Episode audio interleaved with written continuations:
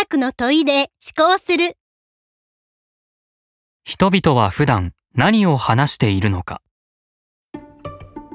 今回は人々の雑談に含まれる話題がテーマです毎日たくさんおしゃべりしていますけど、話の中身について意識したことはないですね。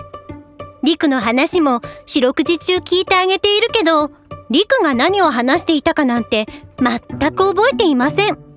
どちらかというと僕がいつも聞き役な気がするけど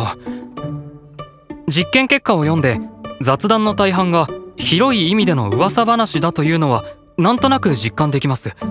何を話していたか思い出せないということは思い出せるほどの中身がないということでもあるわけですから。噂話以外では例えば仕事や勉強に関するトピックが会話時間全体の数パーセントから20%弱を占めていると報告されています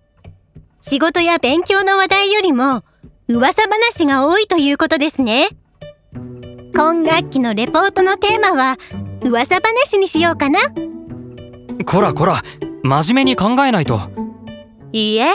噂話や雑談のトピックに関する研究もれっきとした研究ですよ Google スカラーやサイニーを使って国内外の先行研究をもう少し調べてみましょう調べよう。噂話や雑談のトピックを調査した他の研究を探してみよう。